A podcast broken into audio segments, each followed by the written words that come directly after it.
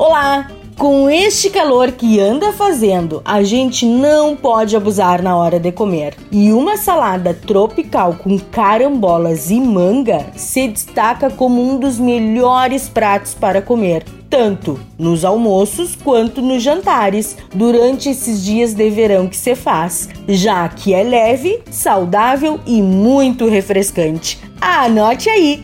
Você vai precisar de alface lisa, alface crespa, agrião, tomate cereja partido ao meio, pepino em rodelas, broto de feijão é opcional, manga em tiras e carambola em rodelas. O modo de preparo. A quantidade é você que decide, ok? Higienize bem todos os ingredientes. Até se quiser passar uma esponja com sabão nos outros legumes para garantir a higienização, fique bem à vontade. Então corte e coloque em uma travessa bem bonita.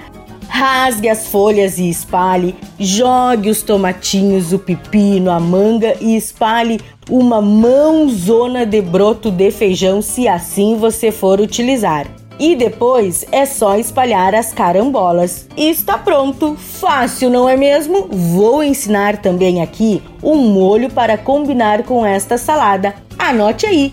Para o molho: um maracujá, azeite de oliva, sal, água e limão.